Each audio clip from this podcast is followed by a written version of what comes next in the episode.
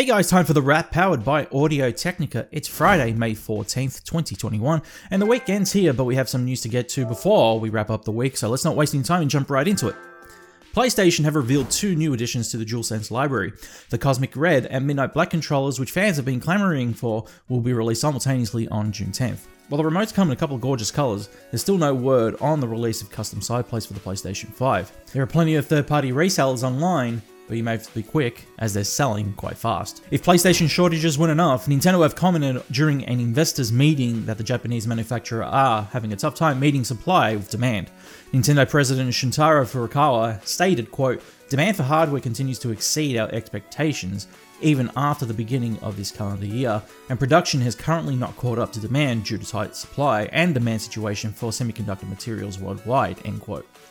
It's no secret that the great semiconductor shortage of 2021 has affected many tech outlets around the globe from distributing their respective devices. However, Furukawa has ambitiously stated that the company's goal is to ship 25.5 million Switches by the end of the next fiscal year.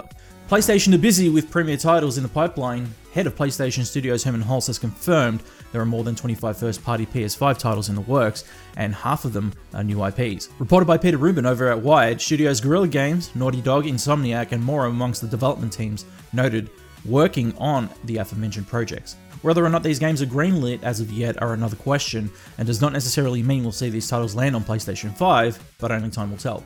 Dragon Quest is set to celebrate its 35th anniversary with a livestream special set for the 26th of May. In what's promised to be a big occasion for the illustrious JRPG, Square Enix is set to reveal, quote, the latest information about what's going on and what's yet to come in the world of Dragon Quest, end quote. Whether this indicates Dragon Quest XII is unnoted, but is a good sign with game designer Yuji Horii hosting the event. And in our final bit of news for the day, Ratchet & Clank Rift Apart has gone gold for its release this June. A plethora of previews amongst the gaming community has revealed the title may very well be the PlayStation 5's greatest hit this year. A tweet from the studio confirmed this, and we at Dash Gamer could not be more excited. Be sure to check out Dash Gamer and the wrap as we lead into its initial release on June 11th. The wrap is brought to you by Audio Technica's ATH G1 gaming headset. Looking to up your game? The ATH G1 delivers precision audio technology for all your home consoles and PC gaming needs.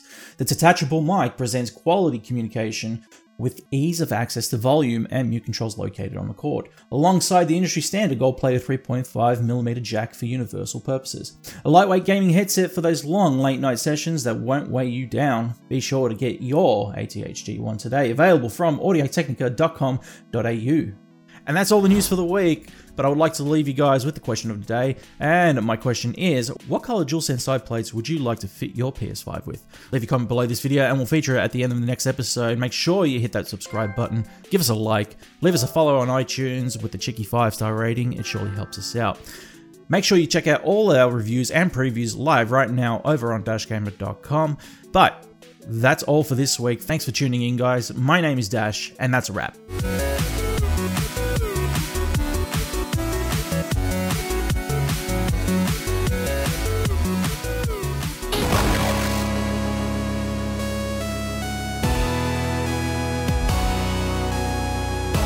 dashgamer.com